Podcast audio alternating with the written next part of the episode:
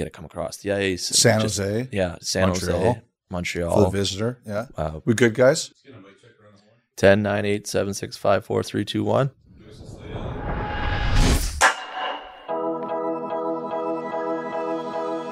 Hey, psst, over here. It's Marek. This is another 32 Thoughts interview podcast presented by GMC and the new Sierra AT4X. So you uh, you want to hear me and Elliotte talk to a goaltender? Of course you do. But not just any goaltender. A goaltender who not only understands the position as it's played now, but also how it's been played before and where it's heading.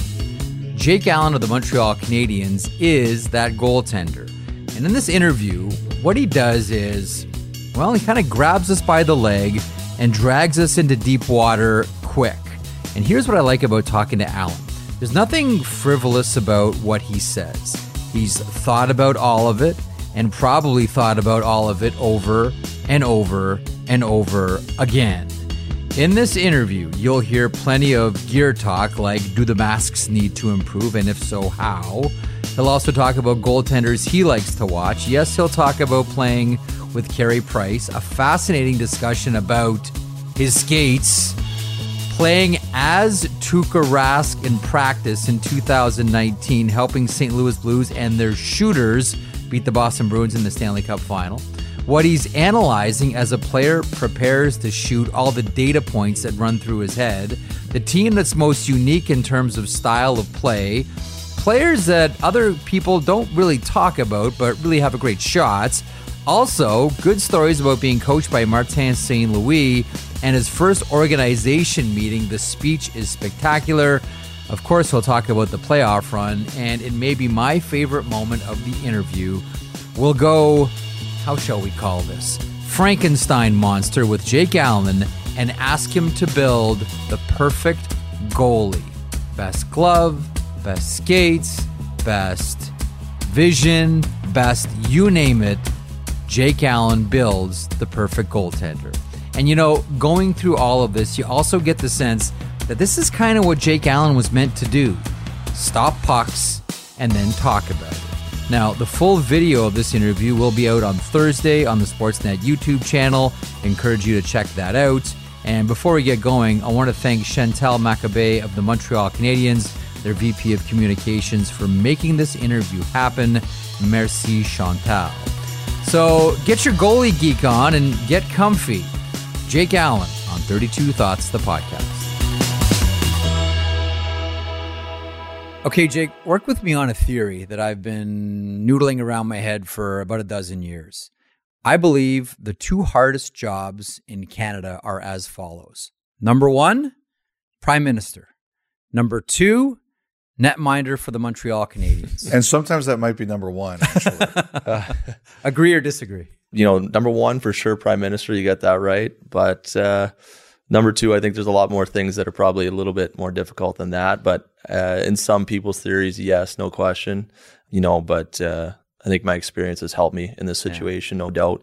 And obviously, having Carey around for the last couple of years and sort of understanding what he's gone through for 12, 13, 14 years and, and being in that position it is beneficial for me. And I think, again, I'm almost 33 years old now. I've been in the league for a while. And I think if I didn't have those years, then yes, I might have reciprocated that order. But uh, no, I think I'm in a good spot. Could you have played in Montreal when you were 22? No, for sure. Uh, looking back on it, you know, you mature differently. Everyone does. You understand your body, yourself, your game, your values, things like that. For me, it probably would have been very difficult, no question. But uh, I used to take things a lot harder then than I do now, and I just think personally, straight up, it definitely probably wouldn't have brought success. like you're a New Brunswick guy. Your wife is from New Brunswick. We're, we're like, are you come from a family of Canadiens fans? Uh, more or less, yes. I, I mean, we never. My father really never had. He loved the Canadiens, but it wasn't like die hard, you know, Montreal Canadiens. And I really technically never had one select team either. My when I got into hockey, I liked John Vanbiesbrouck and the Florida Panthers. That's how I became a goalie. And that's why I'm number 34. I loved his mask there with the Panthers. I actually have a replica of his mask in my house. And but yeah, New Brunswick's a Habs province. So for me, the correlation is huge. And when I go home and the day I got traded, it was uh it wasn't like I just got traded in the NHL to another team. It's you know, mm-hmm. it's it's a big deal. You know, I get more attention in that two weeks than I did probably a lot of my career in St. Louis. So New Brunswick and through my family definitely has fans. So what's it like this year without Carey there on a day to day basis? Like, I, I, it must be just a hugely different thing. It is. I think you know, obviously our team's been evolving, and adapting, and changing in the last couple of years in the process that we're going through. And, and for me, you know, I that first year I had was the COVID year wasn't a real season, you know, that you got to, you know, be with your teammates, especially in Canada. But and Pricer was out for a lot of that season too. So obviously through the playoffs, I got to experience the real Carey Price firsthand, and I'll never forget those couple months. But um, and then last year, obviously, we were without him for most of the year, and obviously the injury again this year. So you know, I've been around him, but I haven't at the same time. But the moments that I have been around him, I've really you know tried to enjoy them and cherish them, and really take it all in with him. You know, it's why I still remember the day I got traded. I said, I'm playing with Carey Price. You know, it's he was a guy I was always looked up to and never met before, but he's couldn't have been better to me. And you know, he's been very fortunate to be a teammate. What did you see when you saw him on a day to day basis? I all because one of the things I, I, honestly feel I don't ask enough questions about is the craft. Mm-hmm. I know nobody gets to the NHL and spends as much time as you have here without being dedicated to the craft. And they like to look at other people who are similarly dedicated. What did you see from him on a day to day basis? I was really impressed. The first time I saw him, I know I saw a goalie that's already played 700 games in the NHL. You know, like that's a lot of hockey. 700 hard games in the work that he put in day in, day out to get himself going, to get his body ready to be the best he could be at that time. And in that position, it, it, was amazing. And, you know, obviously he went through an injury at the start of the year. And then for him to be able to just dial that back in for the playoffs to go on the run that he went on without playing for, you know, two months, I could see him building and building to get to that point day in and day out. It was just an unwavering focus once he got into the playoffs. You know, he's he's a very lighthearted guy, as you guys know. He's very easygoing. He's one of the nicest guys you could be, but you know, I could tell when he came to the rink in those playoffs, there was that focus, that relaxed confidence in him that I really knew that, you know, if the other guys pulled their weight, that we were going to have a good chance to win every single game. And you can just tell, I think, goalie to goalie, you know, in the goalie world, that when guys have it, when they don't. And he had it. He reminded me of Binner in 2019. And mm-hmm. mm, you just knew something good was going to happen. That was actually my question if you had to bet next month's mortgage payment on Binnington 2019 versus Price 2020 in that one game, one game, who are you starting? Oh man, that is so tough. You're putting me on the spot here. It's both my buddies, but uh, I got to start with Pricer. You know, he's just he's got the record in those games, and obviously Binner does too. He, he won us the cup. He's going to be a legend for life. But uh, yeah, you know, I don't think many people wouldn't take Pricer. Binnington's never going to forgive you. no, I know. I'm sorry, Binnington. okay, let me let me come at it a different angle because you are your, your reputation is you know the goalie's goalie, the student of the game, the 24 seven, the goalie lifer. Build for me the world's best goalie.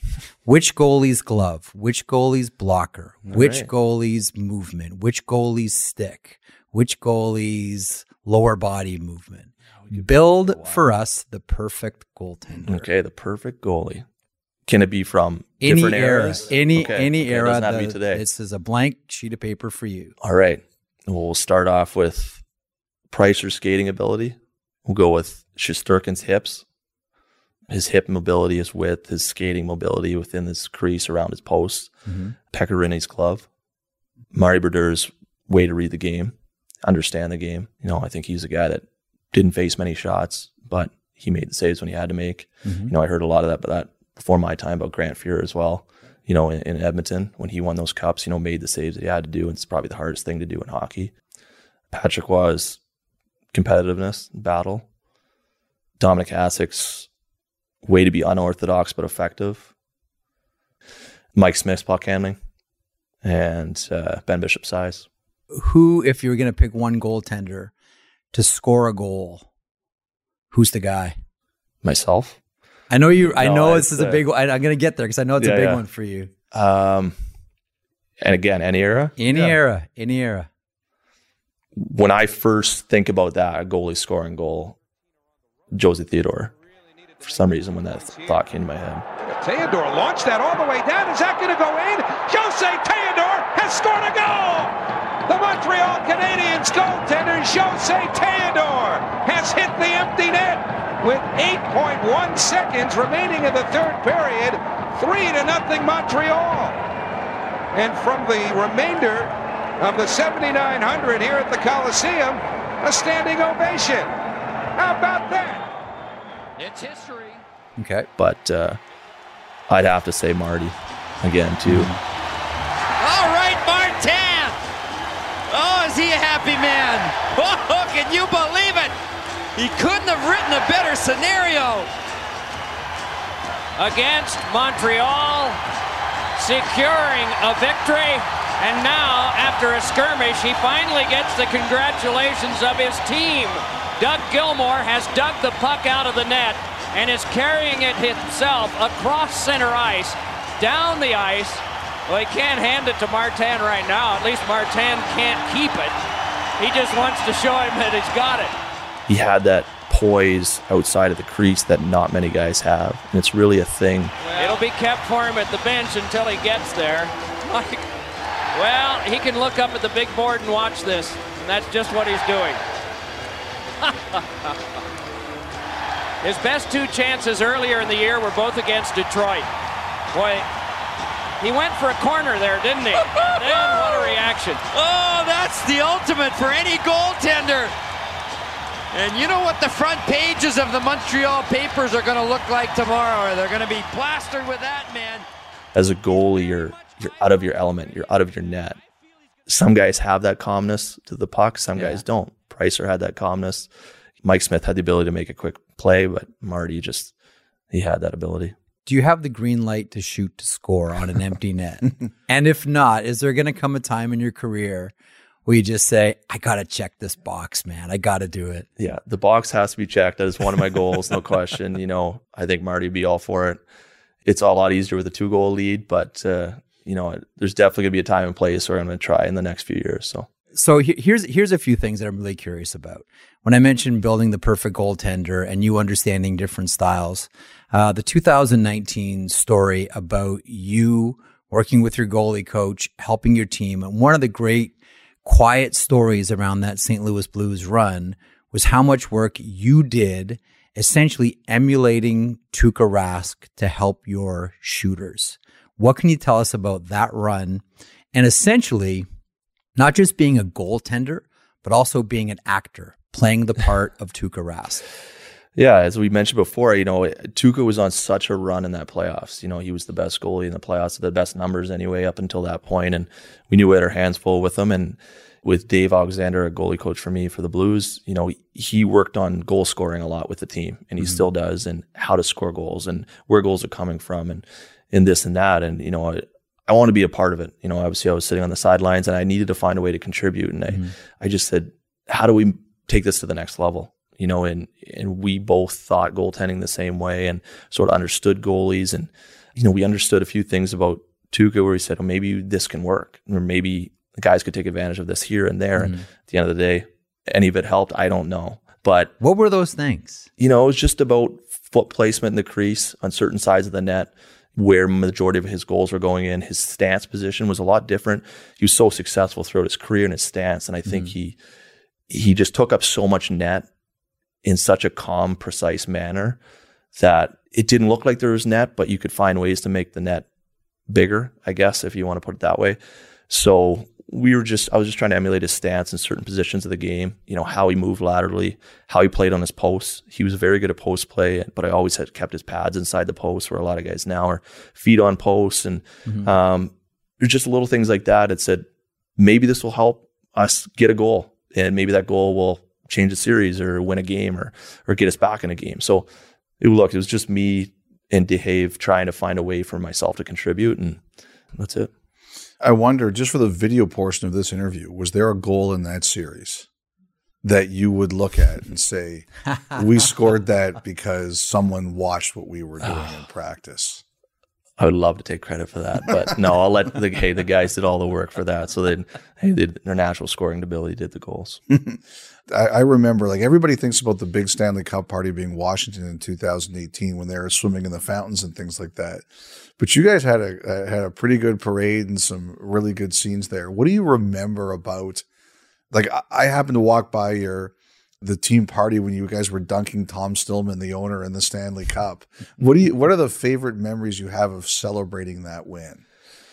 Oh man, there's so many, and I, I have a folder on my phone with all the pictures from that night in the following few days, and I always go back through them, especially when on the road, and just it triggers a lot of memories and cool things. But yeah, we partied hard. You know, the city partied hard as they should. You know, they're deserving of that. It's been so long for them. The first one, obviously, and it was a whirlwind, no question. But as much as it would be amazing to win it at home, it was also really cool to win it on the road because I'm sure other guys who have won the cup on the road, you get to spend more immediate time with your teammates mm-hmm. right away. You're in the locker room, you enjoy it there for a couple hours. You get on the plane. You know, we had a two and a half hour flight, and then you go right back to Enterprise Center, and the team's got a party set up with your family and things like that. So it's you know pros and cons for both sides of it, but at the same time, you know, I think all of us really enjoyed that just chaotic six hours that no one knows what really what the hell's going on, but you're having the best time of your life. And, and obviously the, the parades and the things that come with it. And the, you know, the city turned out so great and so receptive to it all. And, you know, I still have vivid images of Binner driving down on a little moped through the streets. Eddie, same thing, racing around, you know, with Bud Lights in their hand. And yeah, those memories will, will never fade, but there's something that I, you know, look at probably on a monthly basis. Really that much, eh? Yeah yeah, they're you know they're good times. They they remind me a lot of good things. And you know when you're on the road, as you guys know, when you travel, there's a lot of alone time, a lot of downtime, a lot of hotel plane time, and you know just things that you look at and you know think about all of the good times you had. Were you one of the guys who dunked the owner? I don't think that was me. I was. Uh, I don't think. No, that'd be one of those things I, would think. remember. I do not think. Yes. No, I. I'd say Eddie Joel Edmundson had to be on that. He was in, he was involved in everything. He uh, he was the MVP of that whole party train. Who was at the front of the conga line? On the plane, oh, to man. the plane. Again, I'd I'd have to say Eddie is he's the best when it comes to that stuff. And Alex Steen was having a great time too. He was uh, you know, he was our you know, and our de facto big leaders there and a very important person. So he led the charge in a lot of things. Do you still follow like what's going on with them at all? Oh yeah, it's bad. You didn't ask my wife. You know, I think it, it's it's interesting when you say that. I, I, think you probably get the same many responses from guys who are traded mm-hmm. from different teams, but I think it's different when you're drafted to a team. Mm-hmm. It sort of becomes part of you a little bit. You know, I spent over 13 years in that organization, so it's a long time, and you know, a lot of good buddies on that team. So out of the teams that I'm a big hockey guy, I watch a lot of hockey, but I watch them more than more than any team. And do you still keep in touch with guys there? Yeah, I do. Mm-hmm. Yeah, I do. No, I'm still get good friends there, and so always will. And you know, it's a special place. We always hear the phrase "goalie fraternity," mm-hmm. right? How much of a fraternity is it? Like, who are some of the guys that you know you look at, and yeah, you may not cheer for the team, but you cheer for that goaltender? Like, who are who are your guys? Yeah, you know, I think that's evolved for me as time goes on. I think obviously as you mature, you know, you, when you get on the ice, in the first you want to sort of a hatred out for everyone, you know. But at the same time, as I've gotten on, I respect every goal in the league because I understand the ups and downs and the grinds, and I like playing against the best guys. But as the goalie fraternity, as you put it, you know, I, I feel like I should be part of it because I'm very detailed oriented. I mm-hmm. I enjoy it. You know, I think a guy like Hellebuyck, I really enjoy watching him play. He plays different, but he thinks the game very well. He thinks the position in a different way as most guys now are, you know, get to this spot, I got to drop. Get to this spot, I got to drop. You know, he uh, he really opens my eyes and some things he does with mm. angles, perceptions, mm. staying on his feet a lot longer than most guys. So he's a guy I really enjoy watching. You know, some saves he makes are unorthodox, but that's just the way he plays and the way he's patient on his feet. You know, he's got that old school approach. So he's really one of the guys I enjoy watching and playing against, and especially in that the year when we played the Canadian division when we got to play them ten times. You know, that was, you know, really intriguing for me. And so he's definitely one of the guys that I really go out of the way to watch some of his games or his clips and things like that. What's the hardest thing right now about being a goaltender? Because right now, more so than ever, you know, we used to talk about, you know, goalies are the only ones that work on their craft in the offseason. The guys just lift. Mm-hmm. And that's changed. Yes. Uh, that's completely changed. And we know all about pre-shot movement and all these types of things now that that you need to start processing as you, as you try to stop shots. What's the hardest thing about your position right now? Well, as you just said, the you know, I think about 2010, 2012, the goaltending world took over, you know, ish for probably three, four, five, maybe 2016, 2017. Then the forwards started to, you know, evolve their game. Mm-hmm. And now it's time for the goalies to evolve again. But I, I think what you're seeing is obviously more skill than ever. We, we know that, but speed kills. Mm. Speed in the ozone kills. There's more patterns in the ozone where, you know, when I remember I first came in the league, it was a lot of times it'd come down the wing and shoot. You know, maybe there's one pass shot, you know, low to high shot, where now it's four, five, six, seven, eight passes in a zone. You know, there's plays off of rebounds. The rebounds are happening instead of shooting a puck in an open net, a guy's throwing it back door to the other guy. You know, there's more chaos than ever in the ozone, which obviously is not only hard for the goaltender, but the defensive team as well. And mm-hmm. um, I think the patterns in the ozone is the hardest thing to follow. And I think when you're really looking at the league, it's movement, it's speed, and it's execution, and it's nonstop. And you know, the, the more standstill you have, it's probably the least you know amount of success you're going to have. Yeah. One of my one of my things that I always something that I always think about, Jake, is I'd love to be in someone else's brain for a moment, for a day, for a week, or whatever. And I always think about if I was an NHL goaltender, like I'd like to have that experience because I want to know how many different data points you're processing on any given shot. That's actually funny. How many things are you thinking about? Because we'll just watch the hockey game and say like, "Oh, Jake Allen stood in front of the guy and he shot it at him. What's mm-hmm. the big deal?" But I know that that's completely different, and that there is there are hundreds of things that are going through your mind mm-hmm. all at the same time. What are you thinking about? It's really funny you just said that because actually, I make notes from time to time, and I wrote down this sort of note, I guess, the other day about what goes on when a player releases a puck. You know, I look at his feet, his blade, where the puck is on his blade. You know, if he's far enough out, you can look at his eyes and his head. You know, you look at his speed. Obviously, you look at his hand.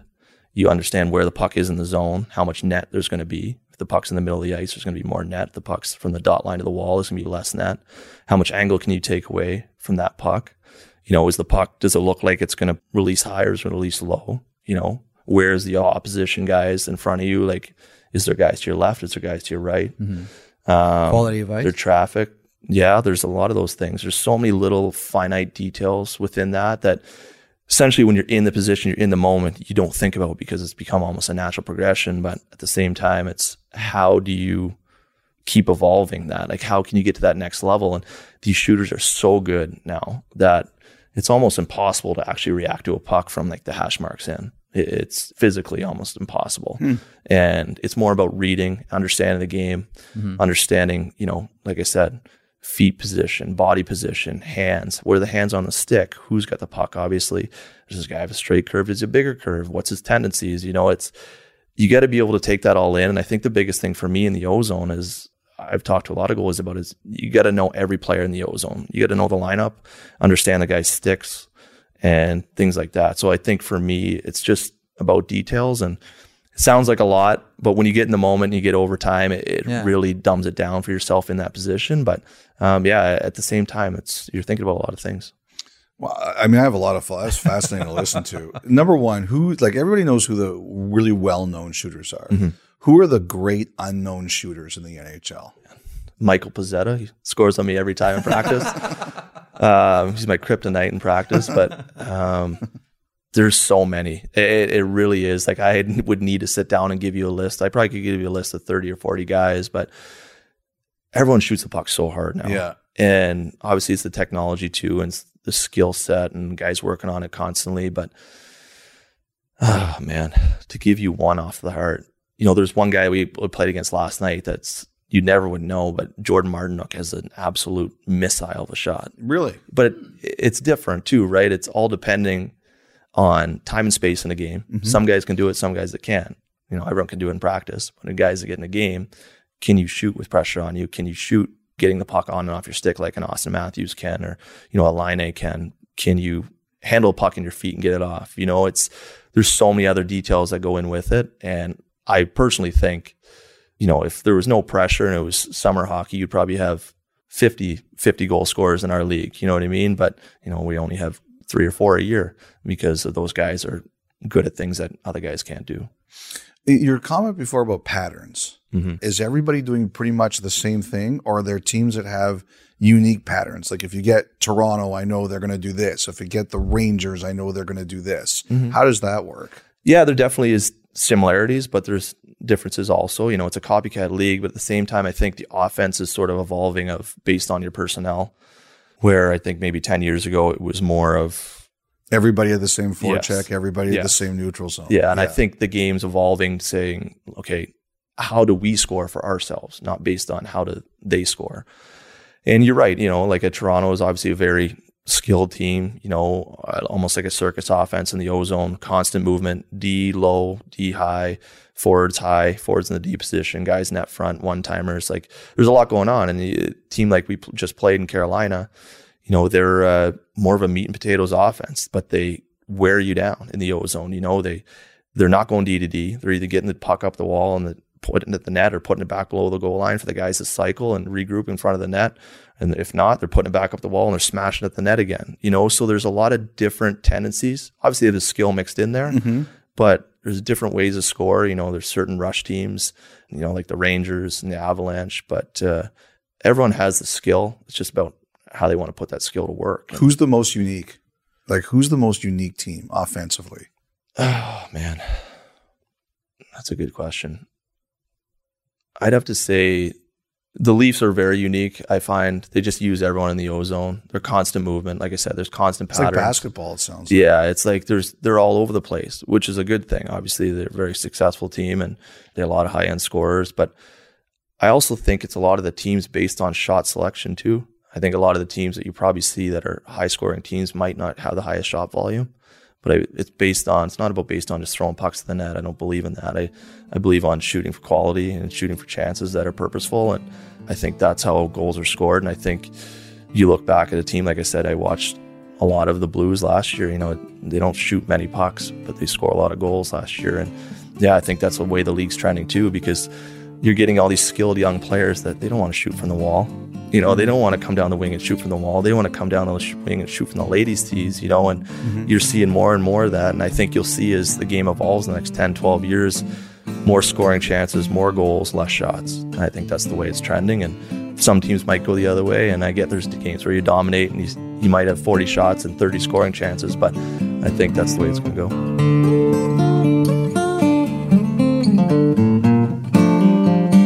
Listen to 32 Thoughts, the podcast, ad free on Amazon Music, included with Prime.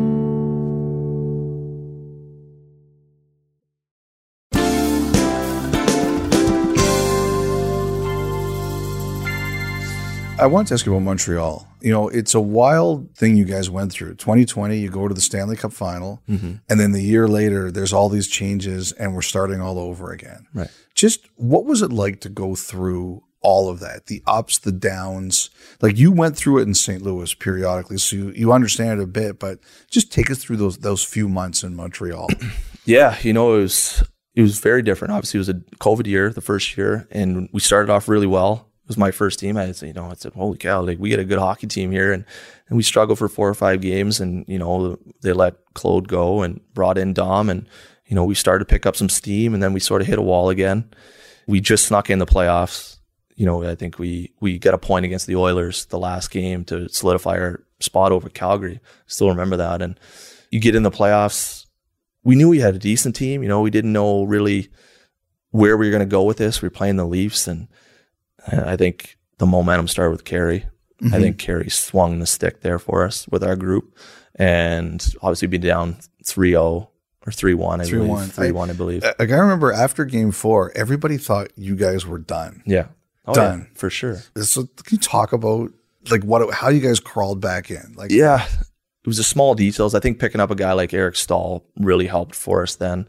You know, and the big part of it was was Shea too. You know, he had that quiet presence about him, as you guys know from meeting him. He's he's just a behemoth of a man, and he's you know such a leader. And they saw him going to war no matter what for those first three or four games.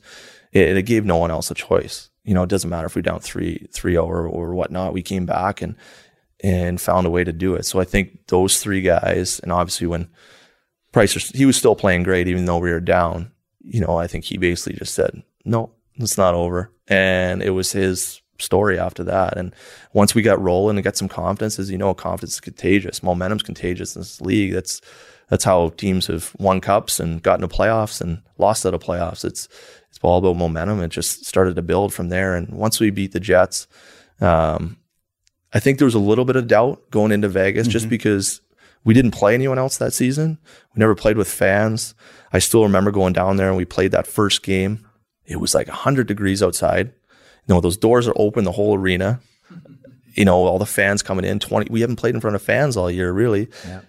Guys were dying in the first period because of the, you know, the travel hmm. plus the heat and plus the ice. I remember throwing ice towels on guys were just laying all over the place. And once we got through that first game and got sort of that wind out of our belt, it was good. And then Price put on a show again. And I think again, it all stems back to him, the momentum, that confidence that he gave the group to do their thing. And at the same time, we didn't have much to lose. You know, we weren't expected to beat Vegas, and we had that going for us. And next thing you know, in the Stanley Cup final, Western Conference champions for the Montreal Canadiens, and somehow. And now back the other way. It's Denovian. Pass across, scores!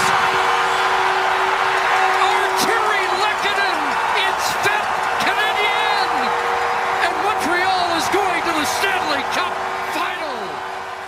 And then you know you're in the finals against Tampa. So it, it, happened quick, and then obviously in the final we we laid it all out there. The guys played hard.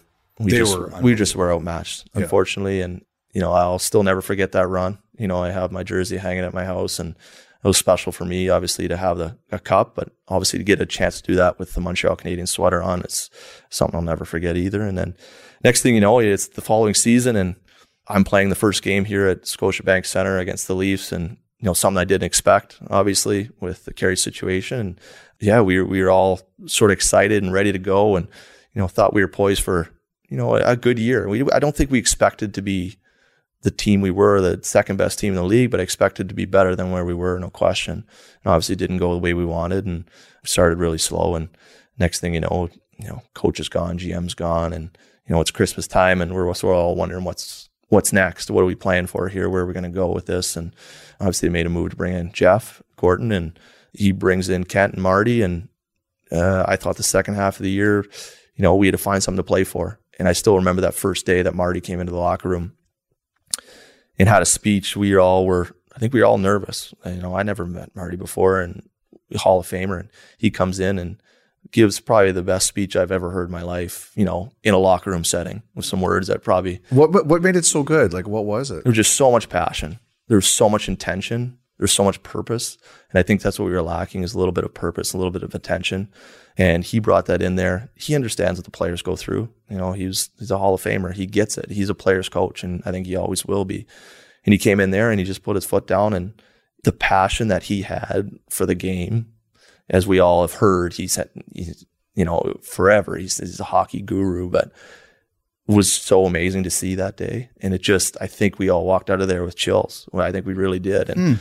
I understand that we weren't going to climb back in the playoffs that year, but we were playing for something bigger than that. We were playing for, you know, proving ourselves to this organization or proving yourself to Marty. And where do you, do you want to be here? Do you not want to be here? There was a lot of things to play for, but the way the standard that he set from the day one that he still sets today it hasn't changed and i think that's the biggest benefactor of marty right now uh, i'm dying to like give me one line he said that really resonated with oh, you i'm man. really trying here but i'm gonna try I, there's so much behind it we i actually talked with a couple guys about this like last week and uh, I just didn't know what he was going to say. You know, he's never been in a coach's position either. Mm-hmm. You know, but he's a lot more intellectual than we are. He's just, ah.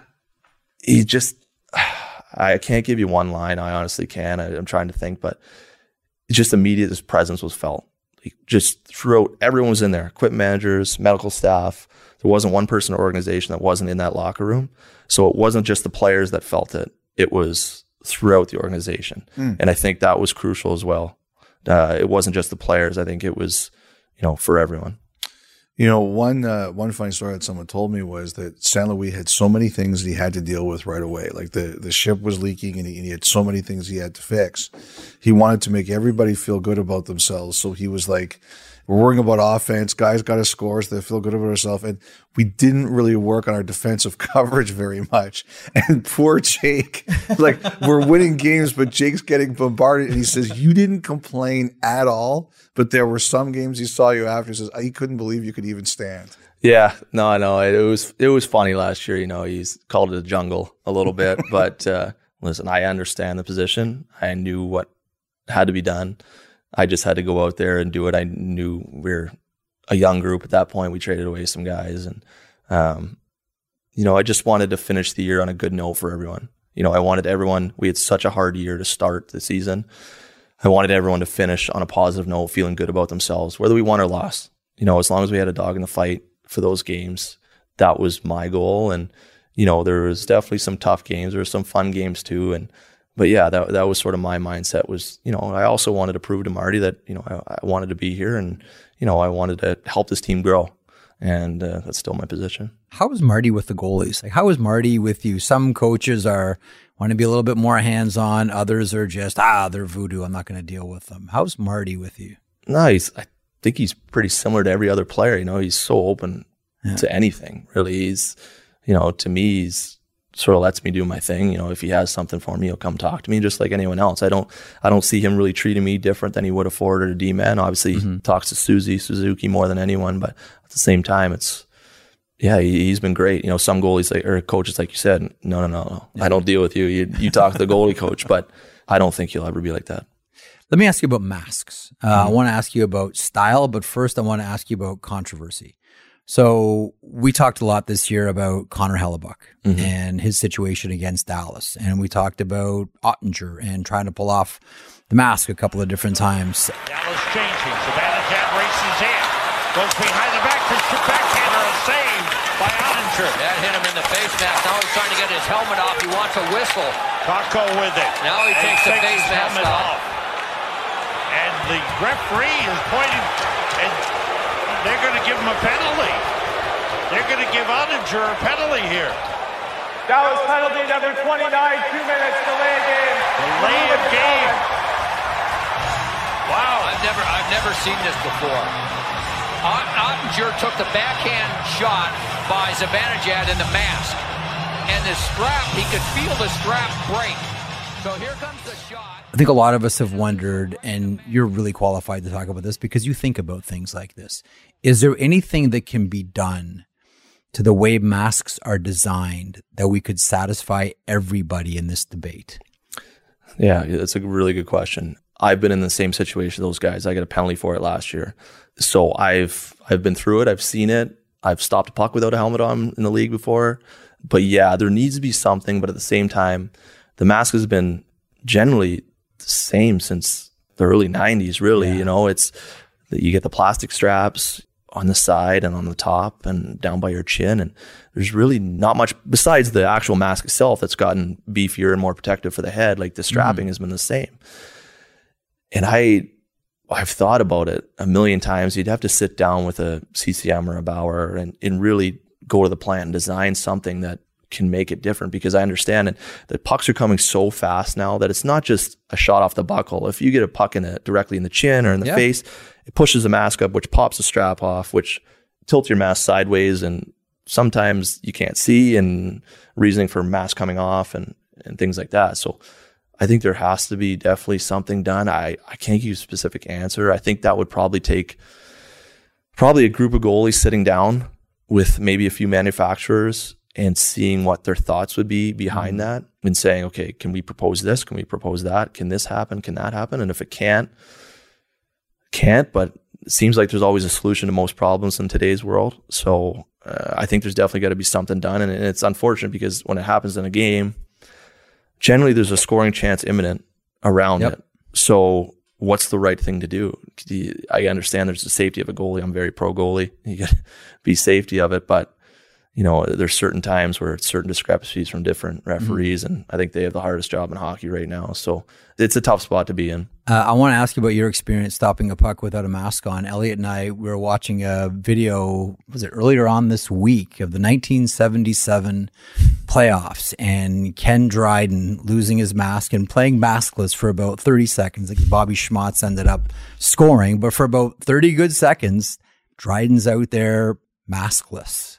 What was your situation? Oh, mine wasn't like that. I those guys, I have way more respect for them than our goalies today. I, I really do. I was against Vancouver and I was in St. Louis, and same sort of concept. I, I actually don't think it was a puck that hit me in the head. I think it was like a scramble in front and sort of just pulled my mask off. And then I remember the puck sort of just lodged out in the slot a little bit. I didn't really think, you know, I sort of got to my feet, and then when I got to my feet, I was like, oh no. I don't have a mask on. oh, no. And I just stood on my feet and the puck actually hit my blocker, which was fine. And then mm-hmm. when the puck went to the corner, the referee blew it. Like it, it happened so fast.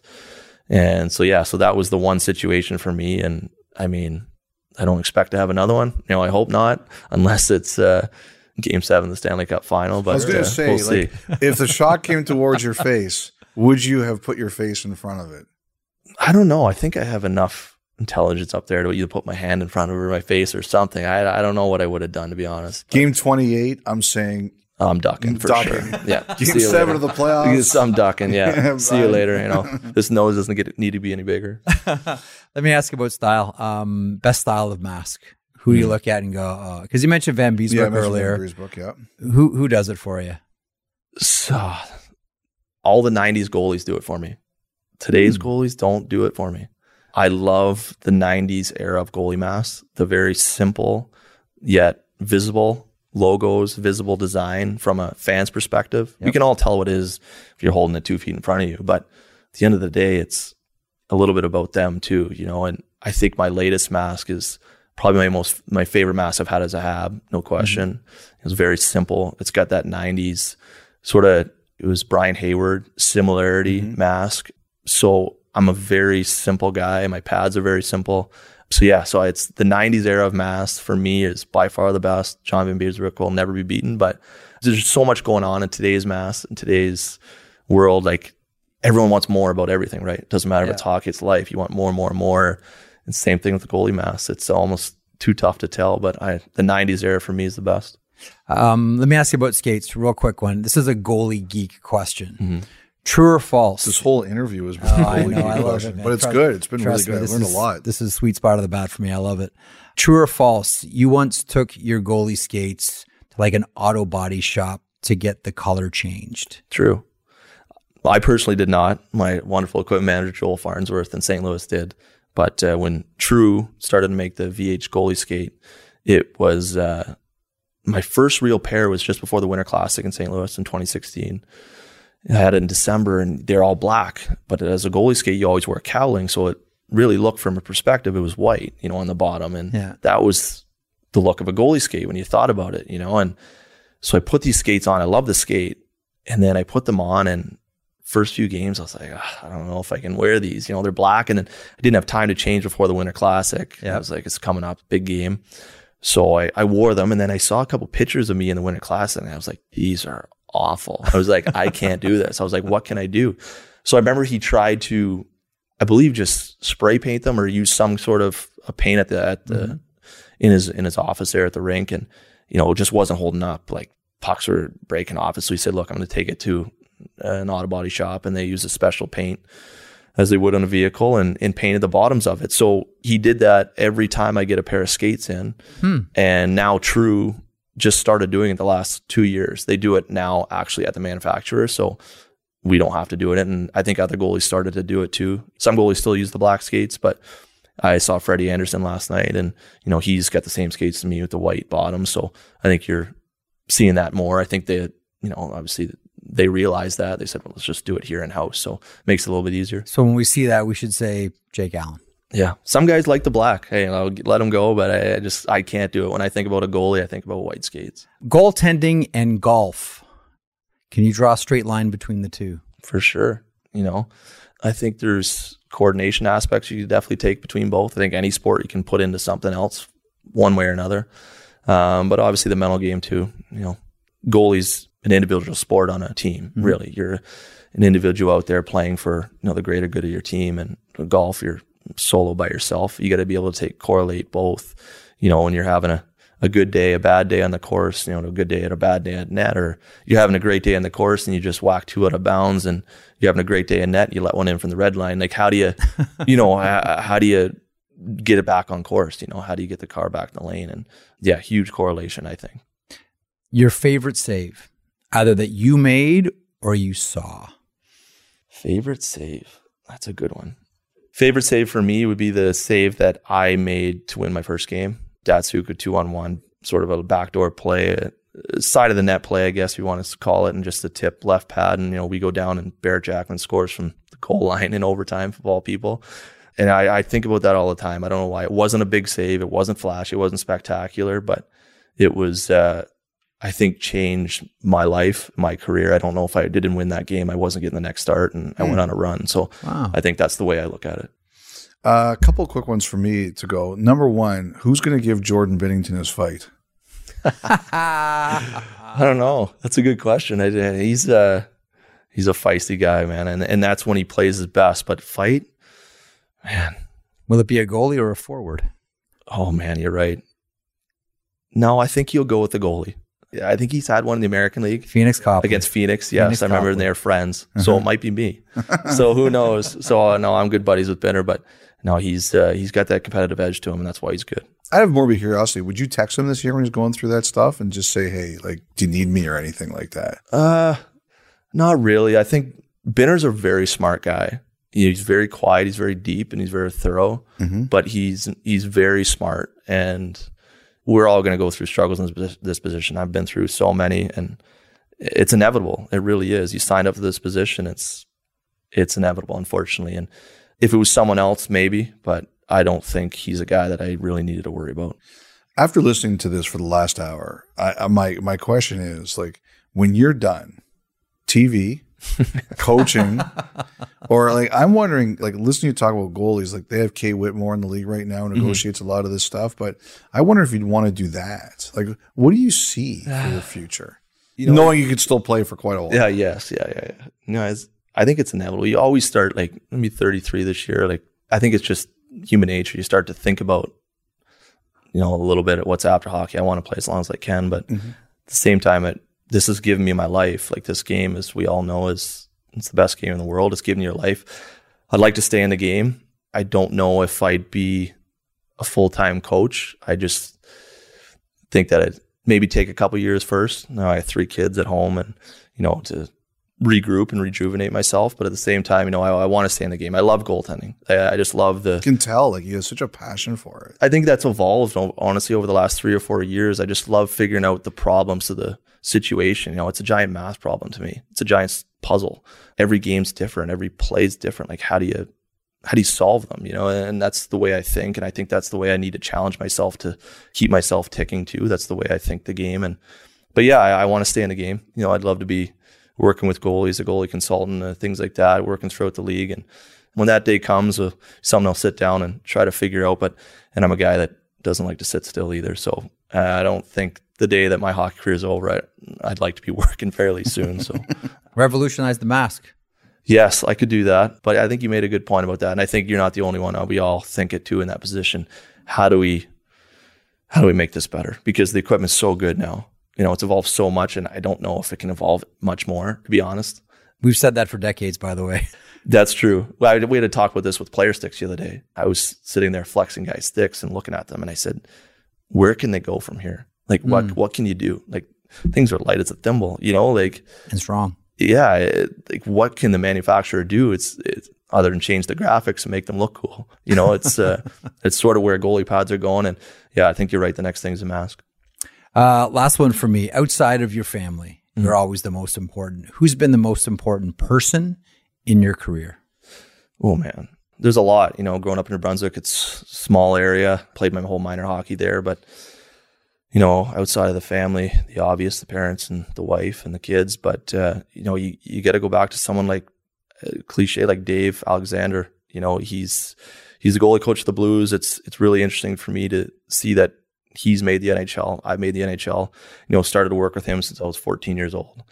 You know, he's my mid AAA goalie coach. You know, my summer goalie coach. You know, I get to work with him in the NHL. Yeah, so he's the guy that sort of changed the way I think about the position, how I understand the position, especially in today's game. And you know, I think he revamped my game to a point my last year in St. Louis where I had the best year of my life before I got traded to where I am now. So I think uh, from 14 to almost 33 that mm. uh, you know he's been a huge part of my life and goaltending position specifically.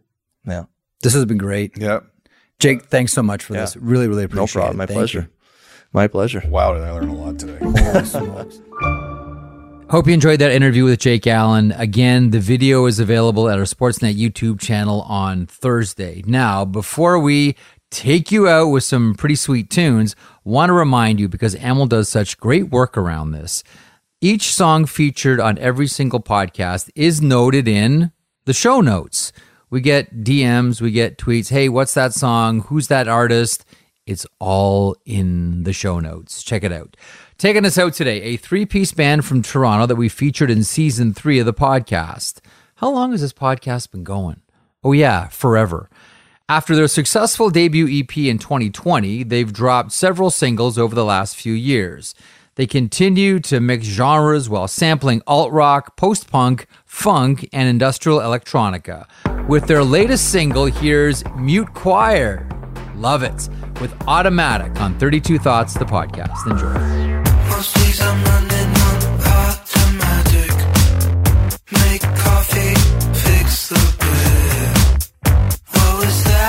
Did you say something to me? I was hardly